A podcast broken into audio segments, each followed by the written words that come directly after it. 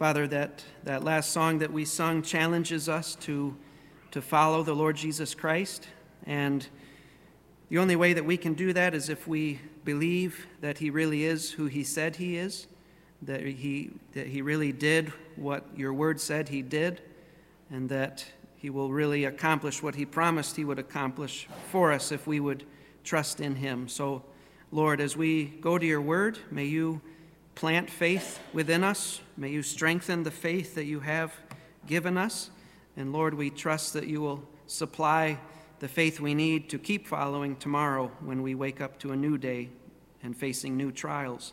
Lord, we thank you that, uh, that ultimately it is you who, who grants us faith and sustains our faith, and it is by that faith that we can follow our Lord Jesus in his footsteps. And so we pray that you would strengthen us, our faith in you, through your word as we look at it together. In Jesus' name, amen. Well, let's take our Bibles and we'll open up to Galatians chapter 3. We're looking at the first three verses this morning. Galatians chapter 3. And I'm going to start reading from chapter 2, verse 20. And we will go all the way through 3, verse 5. So start chapter 2, verse 20. Paul says, I have been crucified with Christ, and it is no longer I who live, but Christ lives in me. And the life which I now live in the flesh, I live by faith in the Son of God, who loved me and gave himself up for me. I do not nullify the grace of God. For if righteousness comes through the law, then Christ died needlessly. You foolish Galatians, who has bewitched you? Before whose eyes Jesus Christ was publicly portrayed as crucified. This is the only thing I want to find out from you. Did you receive the Spirit by the works of the law or by hearing with faith? Are you so foolish? Having begun by the Spirit, are you now being perfected by the flesh? Did you suffer so many things in vain, if indeed it was in vain? So then, does he who provides you with the Spirit and works miracles among you do it by the works of the law or by hearing with faith? Experience, personal experience, does not determine what is true, but it does confirm what is true. For an example, Psalm 127 and verses 3 through 5 says, Behold, children are a gift of the Lord. The fruit of the womb is a reward. Like arrows in the hand of a warrior, so are the children of one's youth. How blessed or how happy is the man whose quiver is full of them. Obviously, before I had kids, I did not experience the joy of having kids because I didn't have them. And so I had not experienced the truth of what that psalm says. And when I got married, I honestly wasn't sure if I would be the kind of dad who would enjoy having kids or if I would just be begrudging the fact that I did have kids. But I knew what God's word said, and I believed that it was true, even though I hadn't experienced it. And believing it was true, I, I didn't kick back or I didn't kick against, once I got married, having kids. My wife and I, we have three kids now. And now I have experienced what the Word of God says about the blessedness of having children. And having experienced it, my faith in what the Scriptures say has been confirmed. I believed it before, but I really believe it now. So experience confirms what the truth says. Paul, here in Galatians 3, verses 1 through 5, is appealing to the personal experience of the Galatians to encourage them to keep believing that the gospel that he preached to them is the true gospel. In Galatians chapter 2, we've just finished up Paul uh, rehearsing for these Galatians what he went through in his discussion with Peter. Remember that conflict with Peter that he had in verses uh, 15 through 21 of chapter 2?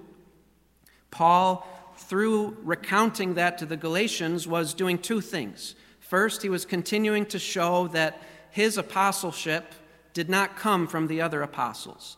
The gospel that he preached did not come from the other apostles. Jesus himself commissioned Paul to be an apostle, and Jesus himself taught the gospel to Paul. If Paul was subservient or dependent on the other apostles, he never would have encountered Peter the way he encountered him in chapter 2. So that was the first thing Paul was doing by giving that account of that conflict. The second thing he was doing was wanting the Galatians to look in on that conflict and learn from that conflict. And the main verse that I'm sure Paul really wanted the Galatians to key in on was chapter 2 and verse 16. Do you remember what Paul said in chapter 2, verse 16? He said, Nevertheless, knowing that a man is not justified by the works of the law, but through faith in Christ Jesus, even we have believed in Christ Jesus, so that we may be justified by faith in Christ and not by the works of the law, since by the works of the law no flesh will be justified. Paul, in chapter 3, verses 1 through 18, is going to prove that statement. And in verses 1 through 5, he's going to begin proving that statement by appealing to the personal experience of the Galatians. Now, I had said personal experience doesn't determine what's true. So, why is Paul appealing to their personal experience to help them see the truth of the gospel? Well, as I said, though personal experience doesn't determine what's true, it does do what? Confirms what is true. And the Galatians were true believers. They had believed in the gospel. And because the gospel is true, they had experienced the gospel. And that was an experience that they could not easily deny. And so, even though they've been duped by the Judaizers preaching a false gospel to them, Paul is counting on the fact that as he asks them these five questions in this passage, they are going to recall their experience of the gospel and wake up to the fact that the Judaizers are deceiving them. As we go through these five verses, we here today are going to learn five practices that will cause us to reflect on our own personal experience of the gospel and reflect on it in a way that confirms our faith and encourages us to persevere in the faith. So, the first practice that we're going to learn that, that we need to adopt to confirm our faith is what we find in verse 1. We are to recall the gospel's clarity. As believers, we are to recall the clarity of the gospel. Look at verse 1. Paul says, You foolish Galatians, who has bewitched you, before whose eyes Jesus Christ was publicly portrayed as crucified? Paul's pretty blunt here, is he? He's not sugarcoating it. He's saying, You foolish Galatians. And the word for foolish, he's not primarily talking about their intellectual ability. He's not writing to idiots. He's writing to people who have a brain, who can think. It's not an intellectual problem, it's a moral problem. It's a spiritual problem. Their folly is not intellectual, it's, it's moral, it's spiritual. And Jesus actually took up this language in rebuking his own disciples. Turn back with me to Luke uh, chapter 24 where we see Jesus use this word.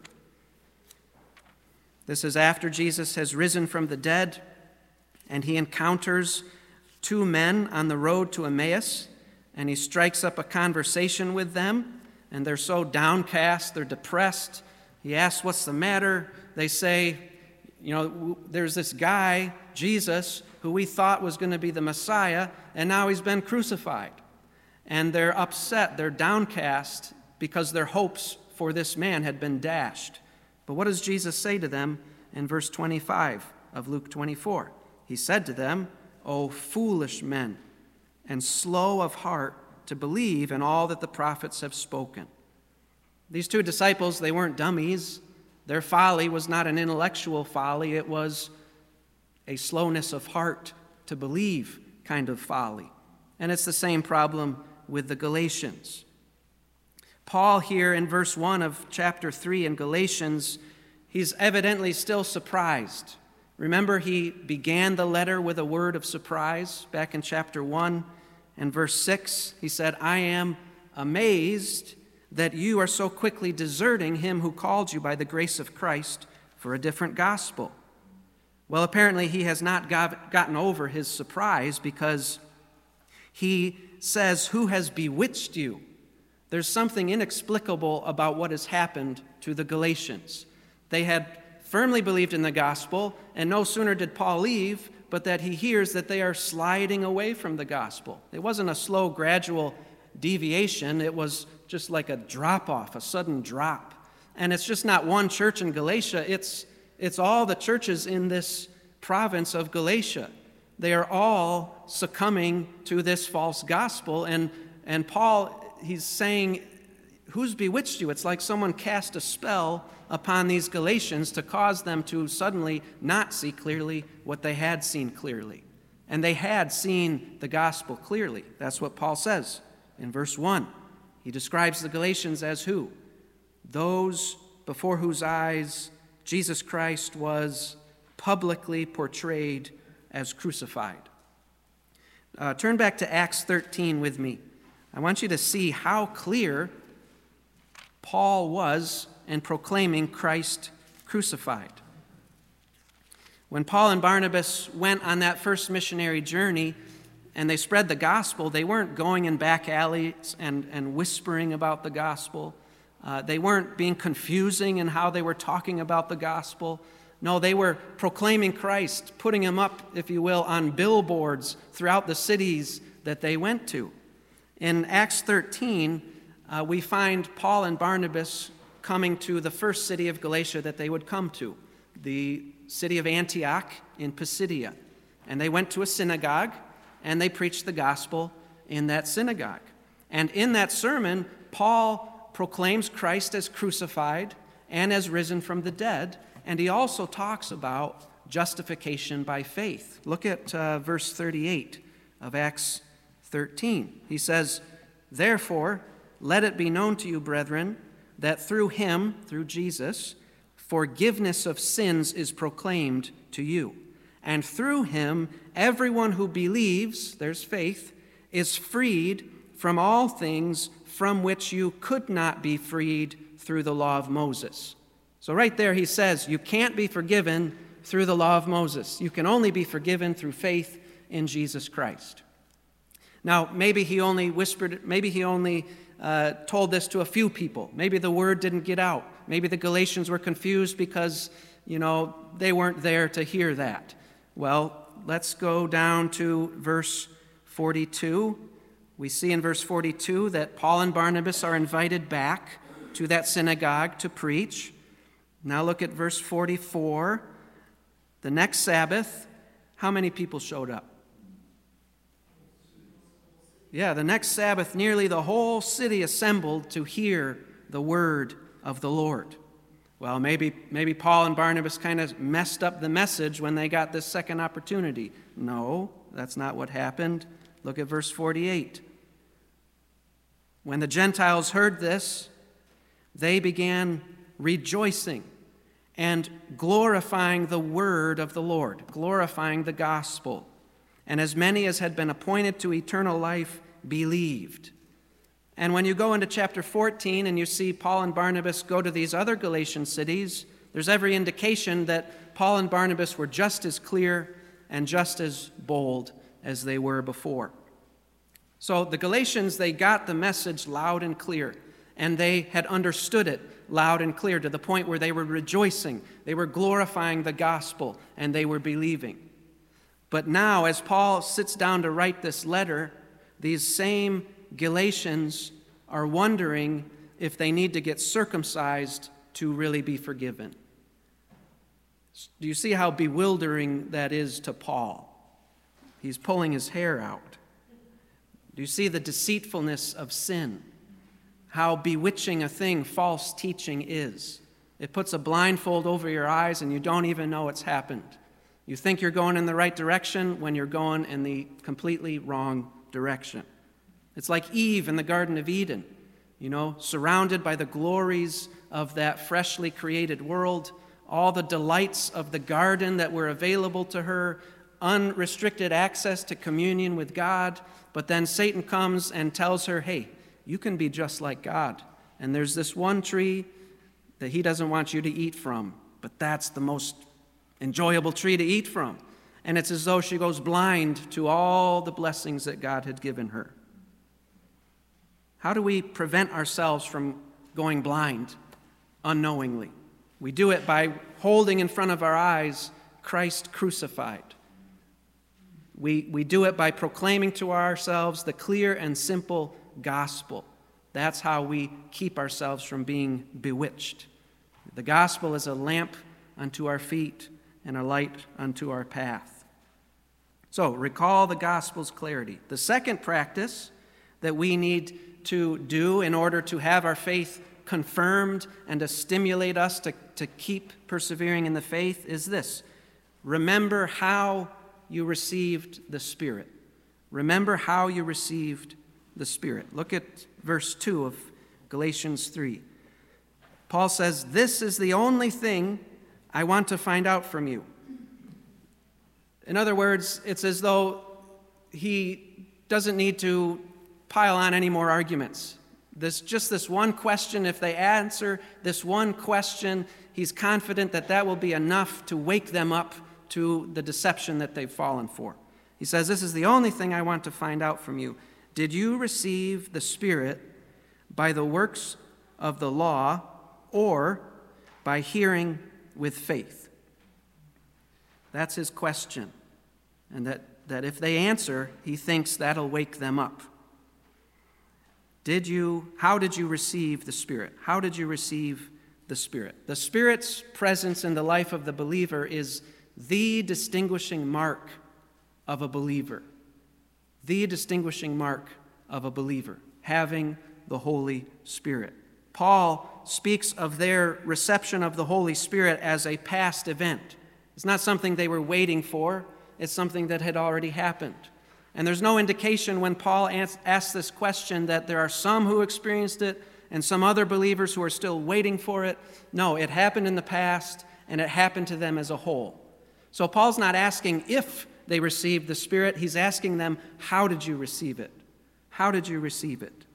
You see, there's, there's no true believer in Christ who does not have the Holy Spirit. Turn with me to uh, Romans 8, just to prove that to you.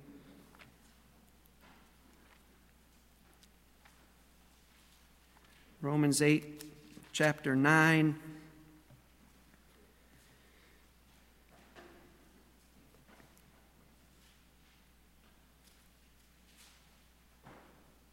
Paul says, however, you, writing to the Roman believers, you are not in the flesh, but in the Spirit, if indeed the Spirit of God dwells in you.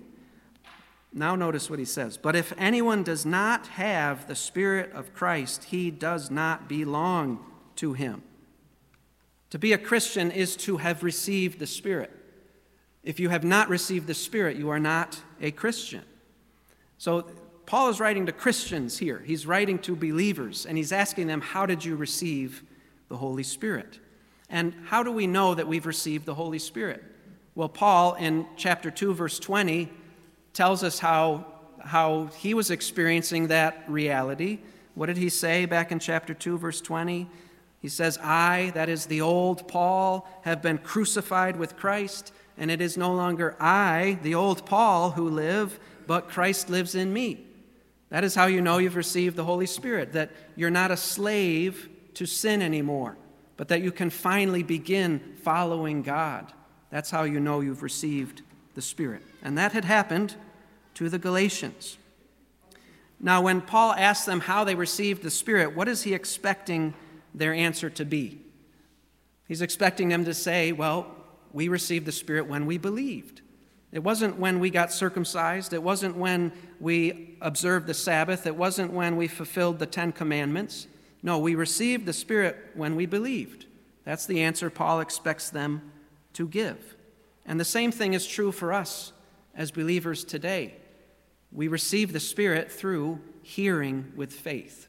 That's what he he says right there in verse 2 Did you receive him by the works of the law or by hearing with faith? We so often turn conversion into this mechanized sort of thing. You know, we have the, the pianist play the music soft and slow, as I deliver the message, and then I'll either say, you know, every eye closed, every head bowed, pray this prayer with me. Or I'll say, get up out of your seat, come down the aisle up front, and pray this prayer after me. We turn it into this ritualized, mechanistic sort of thing. But Paul says, Did you do it, or did you receive the Spirit by works, or by just hearing with faith? Very simple. Very simple. There's a beautiful depiction of this in Acts chapter 10. Turn back to Acts chapter 10. This is uh, when Peter preaches the gospel for the first time to the Gentiles, and specifically to Cornelius and his family. And in verses 34 through 43, Peter preaches the gospel to these Gentiles. And I want to start reading from verse 44. It says, While Peter was still speaking these words, so he hasn't even finished his sermon. While he was still speaking these words, the Holy Spirit fell upon all those who were doing what? Listening to the message. Verse 45 All the circumcised believers, the Jews, believing Jews, who came with Peter were amazed because the gift of the Holy Spirit had been poured out on the Gentiles also, for they were hearing them speaking with tongues and exalting God. Then Peter answered, Surely no one can refuse the water for these to be baptized who have received the Holy Spirit, just as we did, can he? And he ordered them to be baptized in the name of Jesus Christ. Then in chapter 11, Peter uh, recounts this event to the believers in Jerusalem. And I want you to notice how he describes it. Uh, chapter 11, verse 15. Peter says, As I began to speak, the Holy Spirit fell upon them, just as he did upon us at the beginning. And I remembered the word of the Lord, how he used to say, John baptized with water, but you will be baptized with the Holy Spirit. Therefore, if God gave to them the same gift as he gave to us also after doing what? Believing in the Lord Jesus Christ, who was I that could stand in God's way? How did Cornelius and his family receive the Holy Spirit? They didn't do anything. They were just sitting there, they heard the gospel, and while they were sitting there, they believed and they received the Holy Spirit. And that's how it is with us. We receive the Spirit not by doing anything, but simply whether it was you sitting in a pew one Sunday and hearing the gospel, or reading a tract, or having your Bible open, reading the gospel, or just thinking about the gospel that you'd heard. That is you hearing the gospel, but at some point, for the first time, your heart responded to that message with faith. Inside, you, you felt this was true. I want this. I don't want to live in my sin anymore. I want to follow God because I know this is true. At that moment, you received the Holy Spirit. Your old man or your old woman died, and you became alive in Christ. And you received the Holy Spirit by simply hearing and believing. So remember how you received the Spirit. Don't be tricked by someone who says you have to do something to get saved. No, when you heard and believed, you received the Spirit and you were saved. It's as simple as that. The third practice that we need to do to confirm our faith, encourage the faith that we have, and stimulate us to keep believing is we need to realize the Spirit's significance. Realize the Spirit's significance. Look at verse 3. Paul asks, again very bluntly, Are you so foolish? Having begun by the Spirit, are you now being perfected or completed by the flesh? The two verb or two of the verbs in that verse, begun and perfected or completed, those same two words show up in Philippians chapter 1 and verse 6.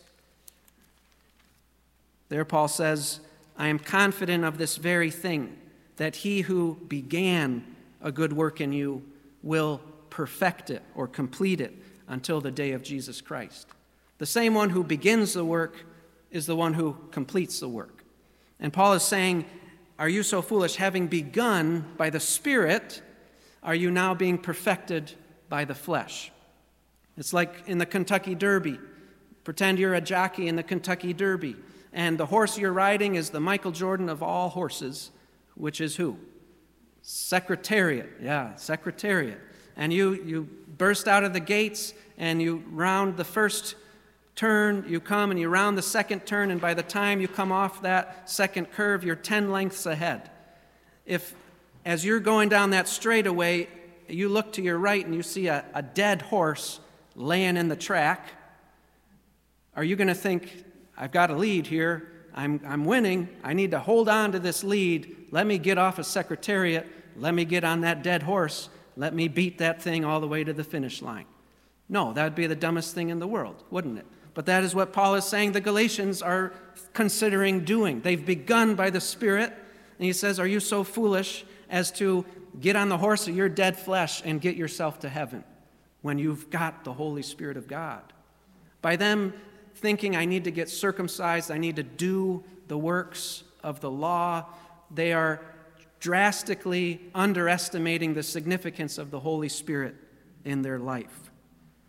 By asking this question, Paul is helping them to see that receiving the Spirit is not one box among many boxes to check on your way to getting qualified to enter into God's kingdom.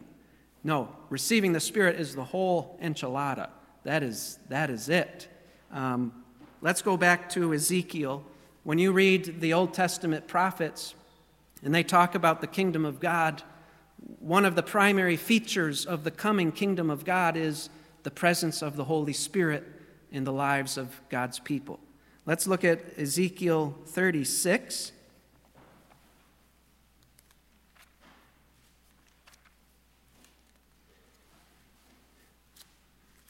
Ezekiel 36 and verse 22.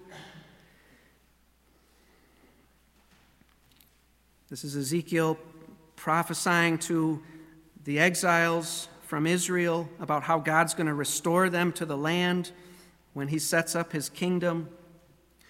Verse 22, uh, God tells Ezekiel, Therefore say to the house of Israel, Thus says the Lord God, It is not for your sake, O house of Israel, that I am about to act, but for my holy name, which you have profaned among the nations where you went.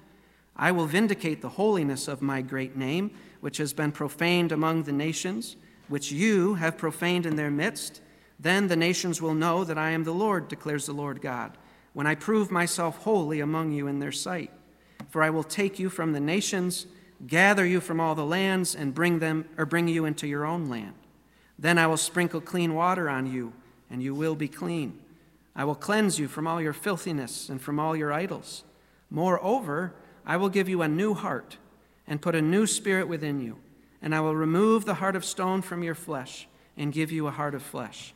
I will put my spirit within you and cause you to walk in my statutes, and you will be careful to observe my ordinances.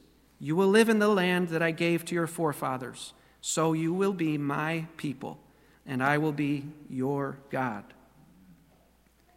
The kingdom of God that's coming will be characterized by this that the citizens of that kingdom have the Holy Spirit of God inside of them. And being such, they are the people of God. In Galatia, among these churches, the Judaizers were basically saying, in order to become a citizen in God's kingdom, you have to obey the law of Moses. And Paul, by asking this question, is reminding them hey, you've already got the Spirit of God you are already a citizen of God's kingdom. There's nothing more you can do to become a citizen. There's nothing you need to do to become more of a citizen of God's kingdom than you already are. The Judaizers telling the Galatians that they need to get circumcised in order to become a citizen of God's kingdom would be like you telling me that I need to get a American flag tattooed to my forehead. My response to you is I was born here, man. I have a birth certificate. And it's the same with us as believers. If someone says you got to do this and this to become saved, to receive the Spirit, to enter God's kingdom, all you got to say is, the Spirit birthed me into the kingdom, right? Whoever is born again can see the kingdom of God and enter the kingdom of God. The Spirit birthed me into God's kingdom, and He gave me faith to believe in Jesus. And when I believed in Jesus, the Holy Spirit then entered into my life. He's my birth certificate, of, if you will, of my citizenship in that coming kingdom. Which is why Paul repeatedly says that the Holy Spirit is the what of our inheritance. You remember? Go to Ephesians chapter 1, verse 13.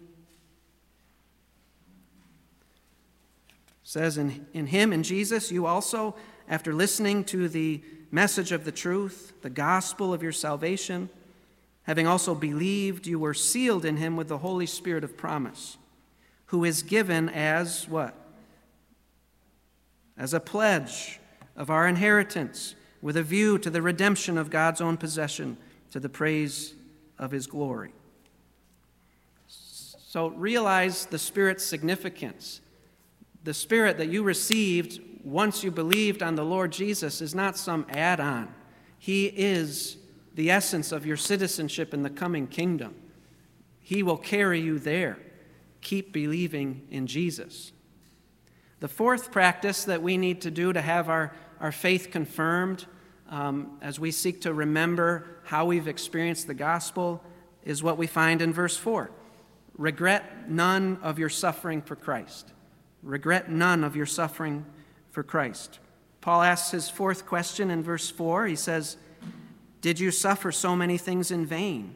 If indeed it was in vain.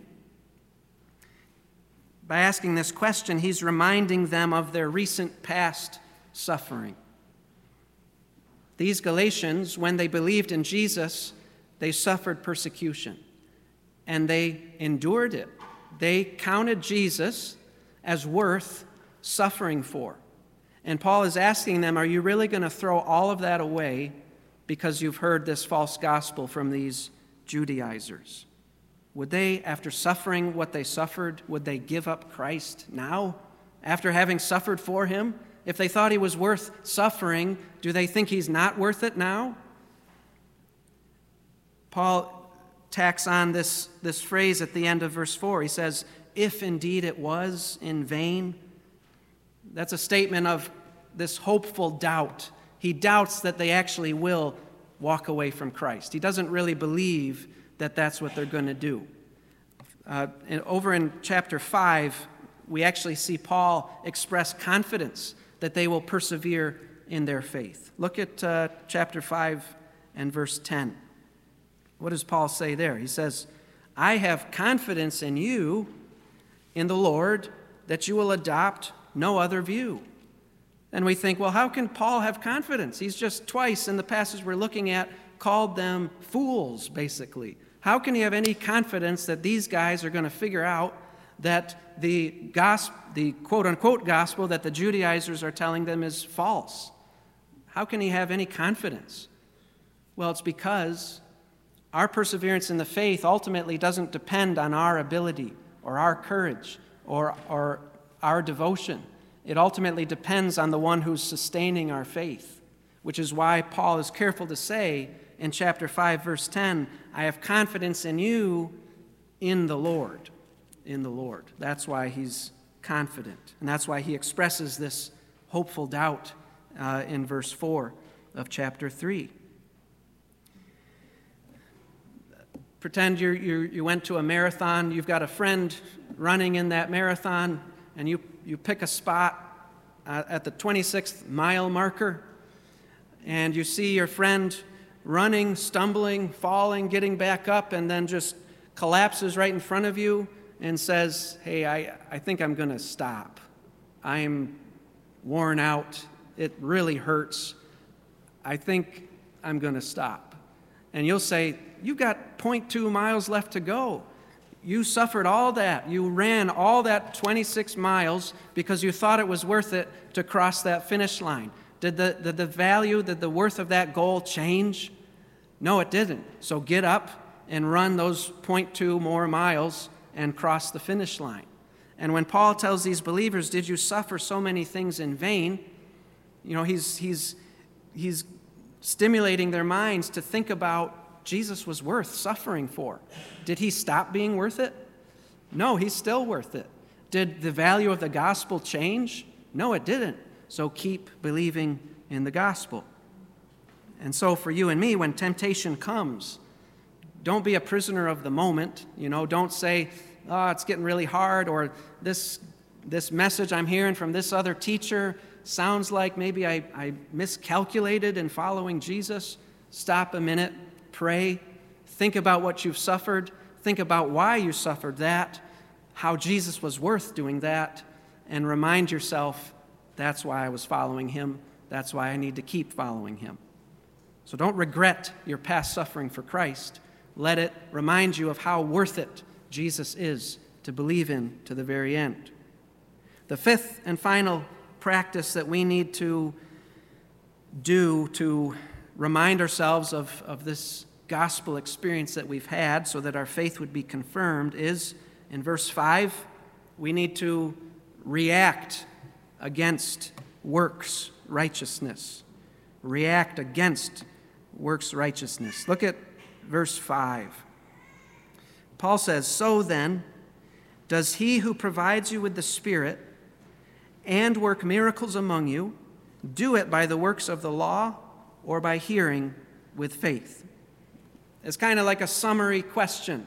He sums up his other questions with, with this one question. And the difference of this question from the others is that he describes who God is, what kind of God God is. He describes God as the one who provides you with the Spirit. He describes God as the one who works miracles among these Galatians. And when, when Paul uh, says that God provides you with the Spirit, he's reminding them that the Spirit they received didn't come from nowhere. God sent the Holy Spirit into their lives. And when he references miracles, uh, he, he's either talking about how when Paul came and preached the gospel, Paul probably performed the signs of an apostle. God would accomplish miracles through the apostles in order to authenticate the gospel message they were proclaiming. Or he could mean the gifts of the Spirit that God bestowed upon the Galatians, the ability to work miracles that the Spirit enabled them to do. Either way, it was from God. God did it among the Galatians.